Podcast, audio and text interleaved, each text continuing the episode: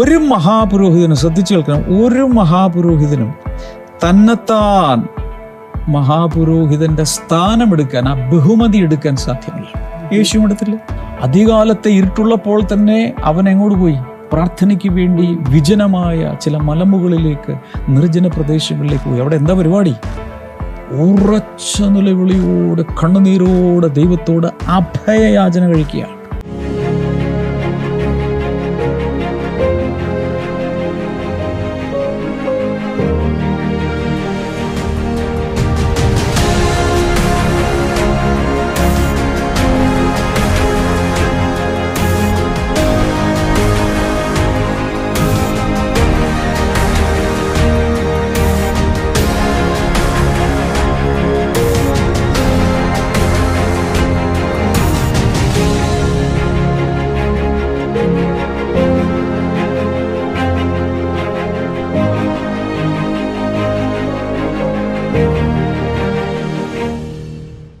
Welcome to blessing today എല്ലാവരും തയ്യാറാകുക വേണ്ടതൊക്കെ എടുത്തു വയ്ക്കുക. എബ്രായ ലേഖനത്തിലെ തുടർന്നുള്ള ഭാഗങ്ങളിലേക്ക് നമ്മളിപ്പോൾ ഏത് അധ്യായത്തിലാണ്? അഞ്ചാം അധ്യായത്തിലേക്ക് അടുത്ത ചില കാര്യങ്ങളിലേക്ക് നമ്മൾ വളരെ ഇൻട്രസ്റ്റിംഗ് ആയിട്ടുള്ള ചില കാര്യങ്ങളിലേക്കാണ് ഇന്ന് നമ്മൾ പോകാൻ പോകുന്നത്. ഇന്നത്തെ സ്പോൺസേഴ്സിനായി പ്രാർത്ഥിക്കാം. അതെ ആദ്യത്തെ നമ്മുടെ സ്പോൺസർ മല്ലപ്പള്ളിയിൽ നിന്നാണ്. ഒരു വെൽവിഷറാണ്. Okay thank you so much well wisher. അവരുടെ നവംബർ ആറിന് സഹോദരന്റെ ജന്മദിനമായിരുന്നു. ഓക്കെ കർത്താവെ ഞങ്ങൾ ഒരുമിച്ച് ചേർന്ന് ഇപ്പോൾ ആ കുടുംബത്തെ അനുഗ്രഹിച്ച് പ്രാർത്ഥിക്കുന്നു. കർത്താവിനെ സ്പോൺസർ ചെയ്ത വ്യക്തിയുടെ യൂറിനറി ഇൻഫെക്ഷനിൽ നിന്ന് പൂർണമായിട്ടും സൗഖ്യം ഉണ്ടാകേണ്ടതിന് വേണ്ടി പ്രാർത്ഥിക്കുന്നു. ഒപ്പം തന്റെ പത്താം ക്ലാസ്സിൽ കർത്താവെ വലിയ പഠനത്തിൽ മുന്നേറുവാനും ഞങ്ങൾ പ്രാർത്ഥിക്കുന്നു. തന്റെ സഹോദരന്റെ നല്ല വിദ്യാഭ്യാസത്തിനും രണ്ടുപേരുടെയും നല്ല ഭാവിക്കായും സഹോദരന്റെയും മാതാവിന്റെയും നല്ല ആരോഗ്യത്തിനായും ഞങ്ങൾ ഇപ്പോൾ ചേർന്ന് അനുഗ്രഹിക്കുന്നു കർത്താവെ.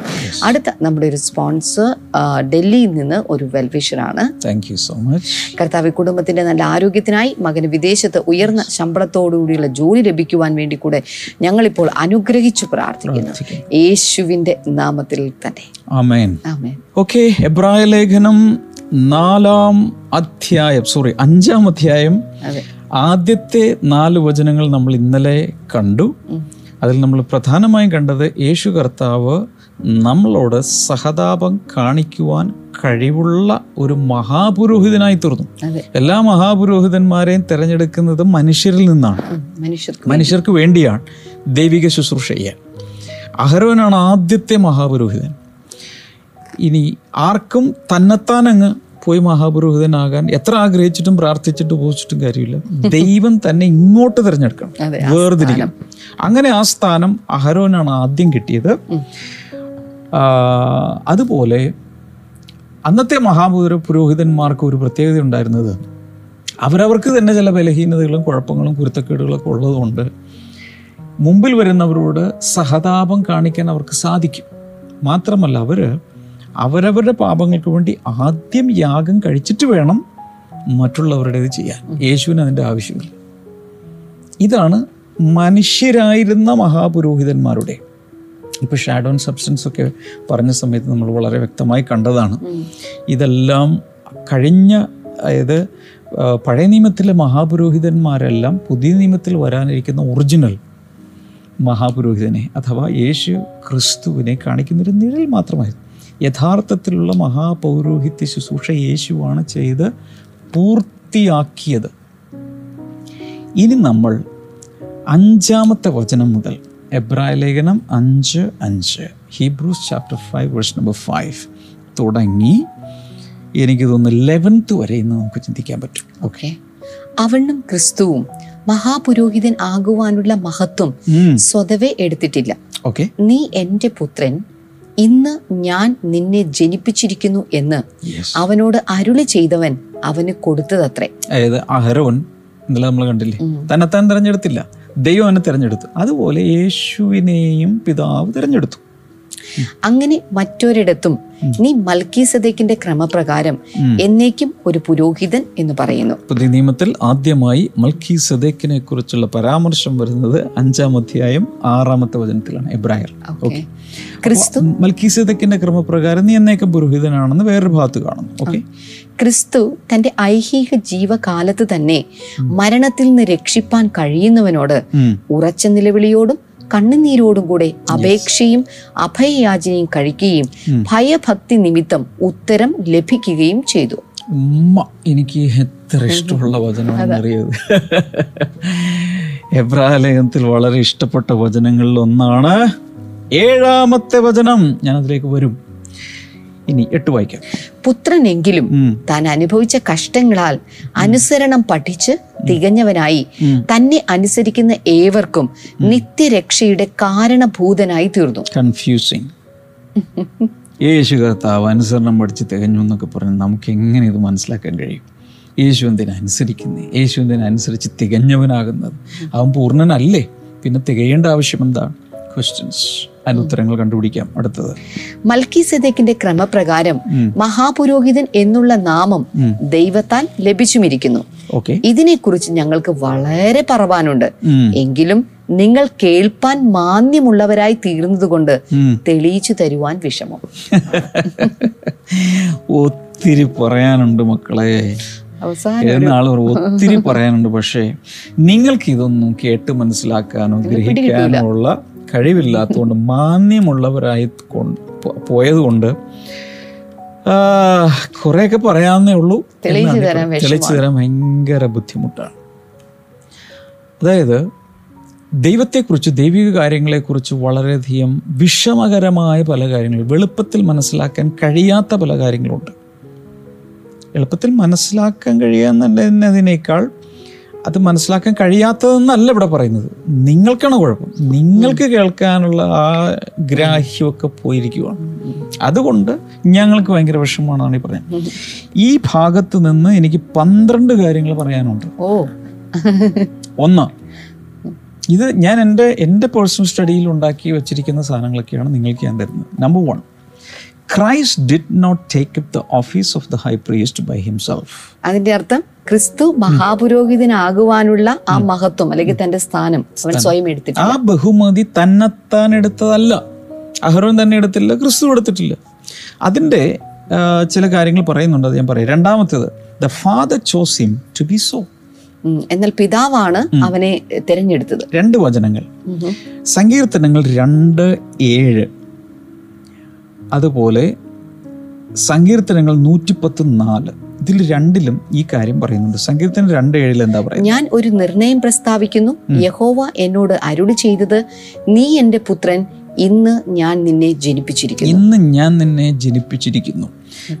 ആ- ഒരു പരാമർശം അവിടെ പറയുന്നുണ്ട്. പിന്നെ നൂറ്റിപ്പത്തിന്റെ സങ്കീർത്തനം നൂറ്റിപ്പത്തിന്റെ നാല് വായിച്ചേ. നീ മൽക്കി സദേക്കിന്റെ വിധത്തിൽ എന്നേക്കും ഒരു പുരോഹിതൻ എന്ന് യഹോവ സത്യം ചെയ്തു അനുദപിക്കുകയുമില്ല. അനുദപിക്കുക. അനുദപിക്കൽ എന്ന ഉദ്ദേശം മാറ്റം വരില്ല. ഇനി ഒരിക്കലും മാറ്റമില്ലാത്ത രീതിയിൽ കർത്താവ് സത്യം ചെയ്തിരിക്കുകയാണ്. നീ മൽക്കി സേതക്കിന്റെ ക്രമപ്രകാരം എന്നേക്കും പുരോഹിതനാകുന്നു. There will be no change at all ഒരു മഹാപുരോഹിതനും ശ്രദ്ധിച്ചു കേൾക്കണം ഒരു മഹാപുരോഹിതനും തന്നെത്താൻ മഹാപുരോഹിതന്റെ സ്ഥാനമെടുക്കാൻ ആ ബഹുമതി എടുക്കാൻ സാധ്യമല്ല. യേശുവും എടുത്തില്ല. പിതാവ് അവൻ അപ്പോയിന്റ് ചെയ്തു. അതിന്റെ സപ്പോർട്ടീവ് ആയിട്ടുള്ള രണ്ട് വചനങ്ങളാണ് നമ്മളിപ്പോൾ കണ്ടത് അവിടെ പരാമർശിച്ചിട്ടുള്ളത്. മൂന്ന്. Today I have begotten you അവിടെ പറയും ഇന്ന് ഞാൻ നിന്നെ ജനിപ്പിച്ചിരിക്കുന്നു. അത്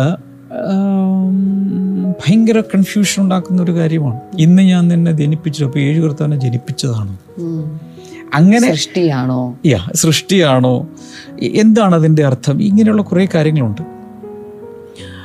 ഞാനതിന്റെ സരളമായ രീതിയിൽ പറഞ്ഞാൽ ഇന്ന് ഞാൻ നിന്നെ ജനിപ്പിച്ചിരിക്കുന്നു എന്ന് എന്നതിന്റെ ഒരർത്ഥം ഇന്നെന്ന് പറഞ്ഞാൽ എന്നാണ് അതാണല്ലോ അടുത്തൊരു ചോദ്യം.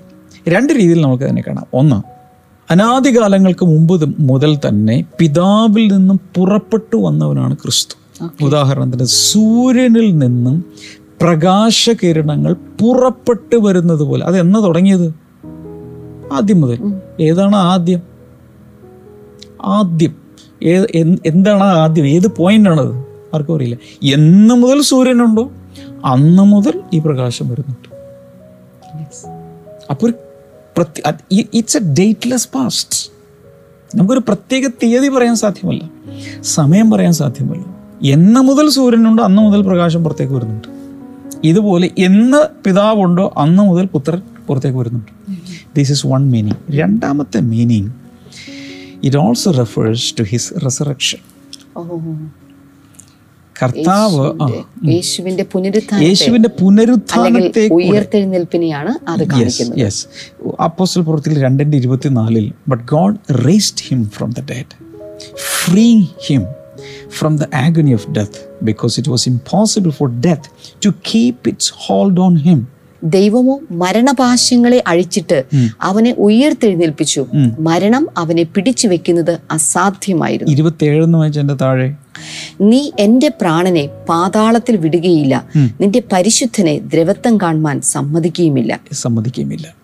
ഇതിനെ കൂടെ അത് കാണിക്കുന്നുണ്ടെന്നാണ് വേദപണ്ഡിതന്മാർ പറയുന്നത്. ഇന്ന് ഞാൻ തന്നെ ജനിപ്പിച്ചിരിക്കുന്നു എന്ന് പറയുമ്പോൾ ആ അവന്റെ ഉയർത്തെഴുന്നേൽ പുനരുത്ഥാനത്തെ കൂടെ കാണിക്കുന്നുണ്ട്. ഇപ്പൊ ഞാൻ മൂന്ന് കാര്യങ്ങൾ പറഞ്ഞു. നാലാമത്തെ കാര്യം he was declared a high priest for ever അവൻ എന്നും എന്നേക്കുമുള്ള മഹാപുരോഹിതൻ. എന്നുള്ളത് അവൻ പ്രസ്താവിച്ചിരിക്കുന്നു. ആ അപ്പോ എന്നേക്കുമുള്ള മഹാപുരോഹിതൻ അല്ലെങ്കിൽ നിത്യ നിത്യമഹാപുരോഹിതൻ പറഞ്ഞേ? നിത്യ മഹാപുരോഹിതൻ എല്ലാവരും ഒന്ന് പറഞ്ഞേ? മഹാപുരോഹിതൻ ലൈഫ് ചാറ്റിലേക്ക് മഹാപുരോഹിതൻ നിത്യ മഹാപുരോഹിതൻ എന്ന് വെച്ചാൽ അവന്റെ പൗരോഹിത്യത്തിന് ഒരവസാനവുമില്ല. Because this is according to the order of Melchizedek ഇവിടെ ഒരു വലിയൊരു പ്രശ്നമുണ്ട്. യേശു കർത്താവ് പുരോഹിതനാണെന്നോ ഇപ്പം നമുക്കൊന്നും കുഴപ്പമില്ല. നമുക്ക് എന്താ പ്രശ്നം? യേശു കർത്താവ് പുരോഹിതനായാലും ഇല്ലെങ്കിലും ഒന്നും പ്രശ്നമില്ലാത്തതാണ് പലരും. പക്ഷേ യഹൂദന്മാർക്ക് അങ്ങനെയല്ല. യേശു മഹാപുരോഹിതനാണെന്ന് പറഞ്ഞാൽ യഹൂദന്മാരിൽ ഒരാൾ പോലും സമ്മതിച്ചു തരാൻ തയ്യാറല്ല. കാരണം ഇന്നലത്തെ ക്ലാസ് ഓർക്കുക. ഇന്നലത്തെ ക്ലാസ് അനുസരിച്ച് ഒരു മഹാപുരോഹിതൻ ആയി ഒരാൾ മാറണമെങ്കിൽ അയാൾ യാക്കോബിന്റെ എന്ന് പറഞ്ഞ ഇസ്രായേലിന്റെ അതിൽ നിന്ന് വന്ന് ലേവി ഗോത്രത്തിലൂടെ വന്ന് അതിൽ തന്നെ കെഹാത്യ കുടുംബത്തിൽപ്പെട്ട് അഹരോന്റെ കുടുംബത്തിലൊക്കെ ഇങ്ങനെ വന്നാൽ മാത്രമേ ഒരാൾക്ക് മഹാപുരോഹിതനാകാൻ പറ്റൂ. യേശു കെഹാത്തിന്റെ കുടുംബത്തിലാണോ ജനിച്ചത്? അഹറോന്റെ കുടുംബത്തിലാണോ ജനിച്ചത്? യഹൂദ ഗോത്രത്തിലോ. വേറെ ഗോത്രത്തിൽ ജനിച്ചേ ഒരിക്കലും ഒരിക്കലും ഒരിക്കലും ഒരിക്കലും യേശുവിന് മഹാപുരോഹിതനാകാൻ സാധ്യമല്ല. ഒരിക്കലും സാധ്യമല്ല. അപ്പൊ കർത്താവ് എന്ത് ചെയ്തു? ദൈവം എന്ത് ചെയ്തു? നീ ആ ആ- വകുപ്പിൽ പോകണ്ട. നീ ഏത് വകുപ്പിൽ പോയാൽ ക്രമപ്രകാരം. ലേവ്യ പൗരോഹിത്യ ക്രമപ്രകാരമല്ല യേശു വന്നത്. വേറെ ഓർഡറിൽ വന്നു. ആ ആ കൂറിലും ഈ ഓർഡറിലും അല്ല വന്നിരിക്കുന്നത്. ഇത് അവർക്ക് പിടുത്തം കിട്ടിയിട്ടില്ല. ആർക്ക് യഹൂദന്മാർക്ക് പിടുത്തം കിട്ടിയില്ല. So this is very interesting ഇനി ഇനി ഇനിയുള്ള കാര്യങ്ങൾ വളരെ ശ്രദ്ധിച്ച് കേട്ടോളണം. അടുത്ത വചനത്തിലേക്ക് നമുക്കൊന്ന് പോകാം. ഇപ്പോൾ യേശു കർത്താവ് എത്രാമത്തെ ആറാമത്തെ വചനമല്ലേ വായിച്ചത്? He also says in another place you are a priest for ever according to the order of Melchizedek ഏഴ് വായിച്ചേ. ക്രിസ്തു തന്റെ ഐഹിക ജീവകാലത്ത് തന്നെ മരണത്തിൽ നിന്ന് രക്ഷിപ്പാൻ കഴിയുന്നവനോട്. ഉറച്ച നിലവിളിയോടും കണ്ണുനീരോടും കൂടെ അപേക്ഷയും അഭയാചനയും കഴിക്കുകയും ഭയഭക്തി നിമിത്തം ഉത്തരം ലഭിക്കുകയും ചെയ്തു. ഭയഭക്തി നിമിത്തം അവൻ ഉത്തരം ലഭിക്കുകയും ചെയ്തു. ഈ അഞ്ചാമത്തെ പോയിന്റ് ആണ് കുറിച്ചു വെക്കേണ്ടത്. While on earth Jesus use to pray with loud cries to be save from death മരണത്തിൽ നിന്ന് രക്ഷപ്പെടാൻ വേണ്ടി തന്റെ ജീവിതകാലത്ത് അവൻ ഉറച്ച നിലവിളിയോടും കണ്ണുനീരോടും കൂടെ കരഞ്ഞ് വിലപിച്ച് പ്രാർത്ഥിച്ചിരുന്നു എന്ന്. പെട്ടെന്ന് ആളുകൾ ചിന്തിക്കുന്നുണ്ട് ഈ ഗത്സമൻ തോട്ടത്തിൽ യേശു കർത്താവ് പ്രാർത്ഥിച്ച കാര്യമാണ് ആളുകൾ ചിന്തിക്കുന്നത്. No that was the last prayer.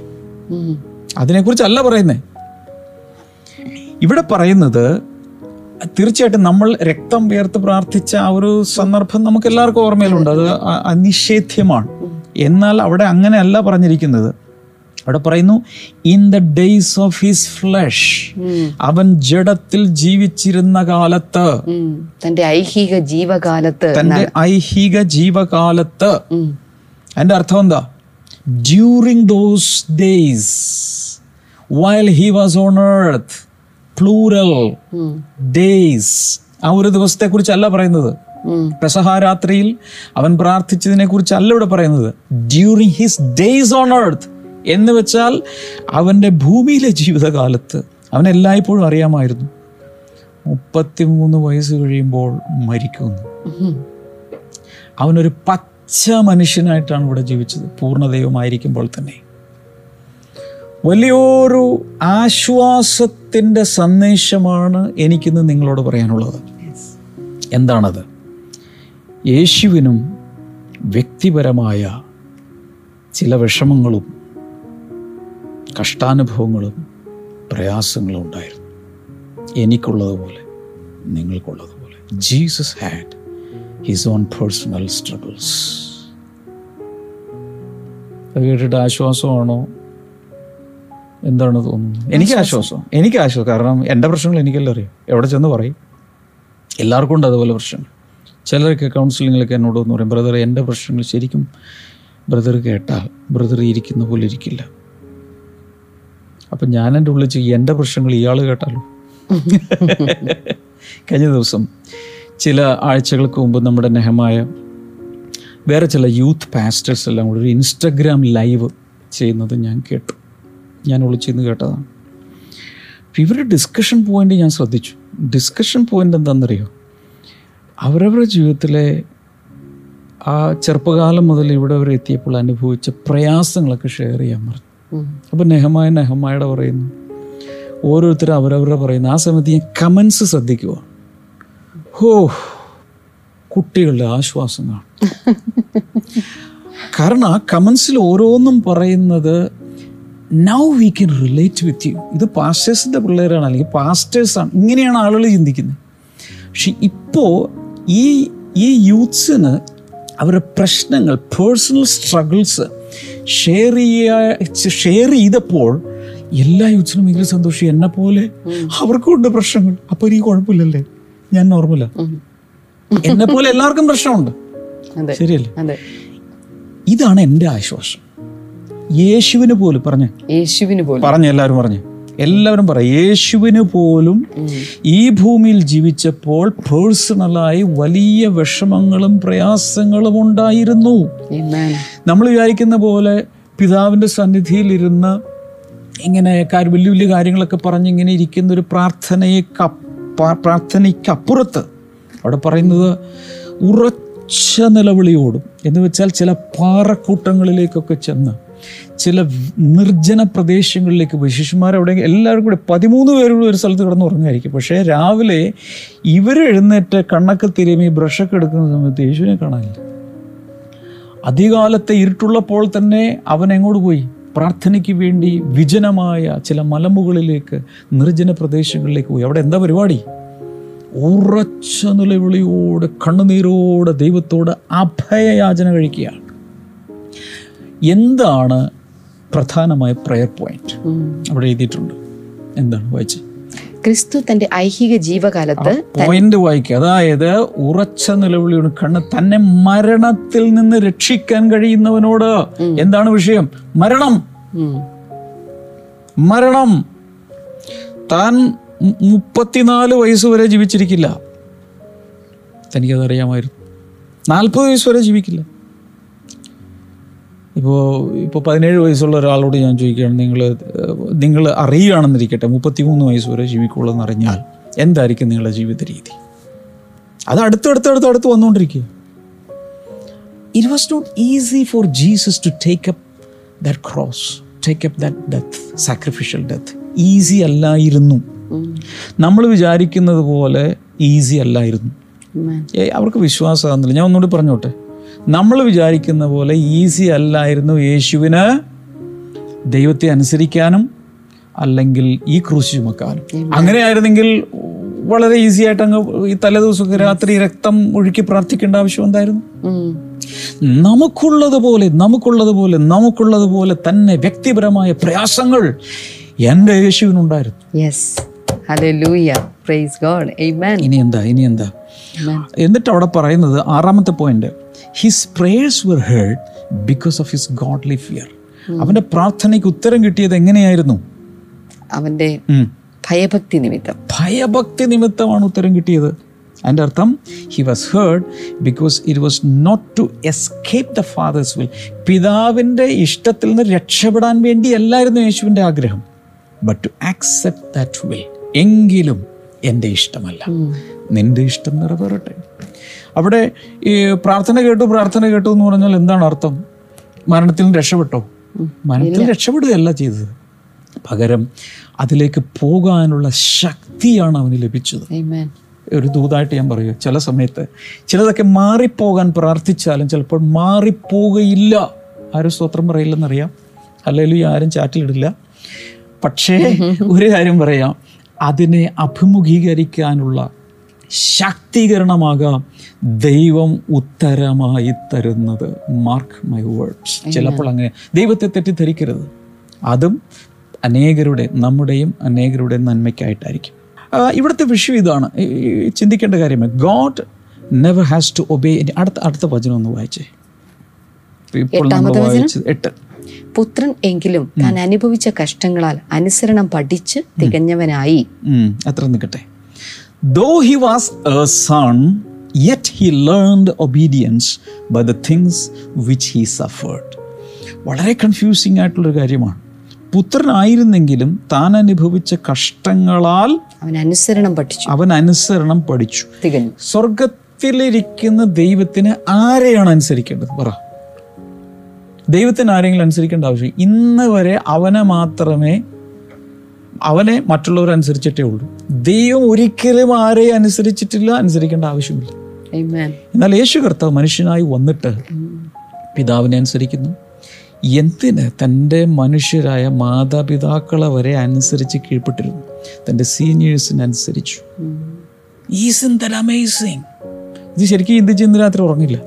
അത്രയും വലിയ ഘനമേറിയ കാര്യങ്ങളാണ് ഇവിടെ എഴുതി വച്ചിരിക്കുന്നത്. പക്ഷേ നമ്മൾ മനസ്സിലാക്കേണ്ടത് അവൻ ശരിക്കും യേശു തികഞ്ഞവനാണ് അല്ലെങ്കിൽ പൂർണനാണ്. എന്നാൽ മനുഷ്യത്വത്തിൽ വന്നതുകൊണ്ട് മാത്രം അതിൽ നിന്നും ഒരു വളർച്ച ആവശ്യമാണ്. ചില എപ്പിസോഡുകൾ ഞാനത് പറഞ്ഞു. ബട്ട് ഒരു ക്വാളിറ്റി ഇവിടെ നമ്മൾ കാണേണ്ടത് ജീസസ് വാസ് ടീച്ചബിൾ എന്ന് പറഞ്ഞതിന്റെ മലയാളം എന്താ പറയുന്നത് യേശു പഠിക്കുവാൻ തയ്യാറായി തയ്യാറായത് പഠിപ്പിക്കപ്പെടാൻ. മറ്റുള്ളവരിന്ന് പഠിക്കാൻ തയ്യാറായിരുന്നു. യേശു. ലൂക്കോസിന്റെ ലൂക്കോസിന്റെ സുവിശേഷം രണ്ടാം അധ്യായത്തിലൊക്കെ യേശു കർത്താവ് ജ്ഞാനത്തിലും മനുഷ്യരോടും ദൈവത്തോടും ഇതിലൊക്കെ വളർന്നു എന്ന് പറയുന്നത്. ഒരു വളർച്ച യേശുവിനുണ്ടായിരുന്നു. Jesus was teachable every leader every minister. Every believer should be teachable Amen. അല്ലേ? പഠിപ്പിച്ചെടുക്കാൻ പറ്റുന്ന ആളായിരിക്കണം. അടുത്തത് although he was the son of God he learned obedience അവൻ ദൈവപുത്രനായിരുന്നിട്ടും അനുസരണം പഠിച്ചു. ത്രൂ വാട്ട് സഫറിങ് കഷ്ടങ്ങളാൽ. കഷ്ടങ്ങളാൽ. അല്ലേ? താൻ അനുഭവിച്ച കഷ്ടങ്ങളാൽ. ആ ഇവിടെ ഈ ഒബീഡിയൻസ് ഒബീഡിയൻസ് എന്ന് പറയുമ്പോൾ നമ്മളൊരു കാര്യം ഓർക്കണം. ഈ ഡിസൊബീഡിയൻസ് ഉള്ള ഒരാൾ ഒബേ ചെയ്യാൻ തുടങ്ങി എന്നല്ല എന്റെ അർത്ഥം. അനുസരണ കീഴിലിരുന്ന ഒരാൾ അനുസരണം. അങ്ങനെയല്ല എന്റെ അർത്ഥം. ജീസസ് സ്ട്രേറ്റ് അവേ ഒബേയിങ് നമ്മളെ പോലെ കുറേ നാൾ അനുസരണ കീഴിൽ ജീവിച്ചിട്ട് അനുസരണ കീഴിന്റെ മക്കളിൽ വ്യാപരിക്കുന്ന പിശാചിനൊക്കെ അടിമയായിട്ട് പിന്നെ തിരിച്ചു വരുന്നൊരു പരിപാടിയല്ല യേശു ഉണ്ടായത്. Straight away he was obeying അപ്പോൾ ആ എന്താണ് ഒബീഡിയൻസിൽ ഉൾപ്പെട്ടിരിക്കുന്നത് എന്നുള്ളതും കൂടെ അവൻ തന്റെ ജീവിതത്തിൽ മനസ്സിലാക്കി. പേഴ്സണൽ ലെവൽ എക്സ്പീരിയൻസ് അവനുണ്ടായി. ഇതൊക്കെ എന്തിനു വേണ്ടിയാണ് നമുക്ക് വേണ്ടി. നമുക്ക് വേണ്ടി. അടുത്ത ഭാഗം ഒന്ന് വായിക്കാമോ? തന്നെ അനുസരിക്കുന്ന ഏവർക്കും തന്നെ അനുസരിക്കുന്ന ഏവർക്കും നിത്യരക്ഷയുടെ കാരണഭൂതനായി തീർന്നു. ഈ ഒരു ഈ ഒരു കാര്യം അതിലൂടെയാണ് അവൻ എന്തായി തീർന്നത്? നിത്യരക്ഷയുടെ തന്നെ അനുസരിക്കുന്ന എല്ലാവർക്കും അവൻ നിത്യരക്ഷയുടെ കാരണഭൂതനായി തീർന്നു. അതായത് once perfected through obedience he became the author of eternal salvation നിത്യരക്ഷയുടെ നായകനായി മാറിയത് എന്തിലൂടെയാണ്? അനുസരണത്തിലൂടെ. നമ്മൾ ദൈവത്തെ അനുസരിച്ചാൽ മറ്റുള്ളവർക്ക് കൂടി രക്ഷയാണെന്നാണ് എന്റെ അർത്ഥം. ഇനി യേശുവിന്റെ ഈ സഫറിങ് അതിനുശേഷമുള്ള അവന്റെ ഉയർത്തെഴുന്നേൽപ്പ് അതിലൂടെയാണ് അവൻ പെർഫെക്റ്റ് സേവറായി മാറിയത്. ഇത് വളരെ പ്രധാനപ്പെട്ടതാണ്. Number eleven eternal salvation is given only to those who obey him ഇത്ര വലിയ രക്ഷ നേടിയെടുത്തിട്ടുണ്ടെങ്കിലും ആർക്കാണ് അത് കിട്ടുന്നത്?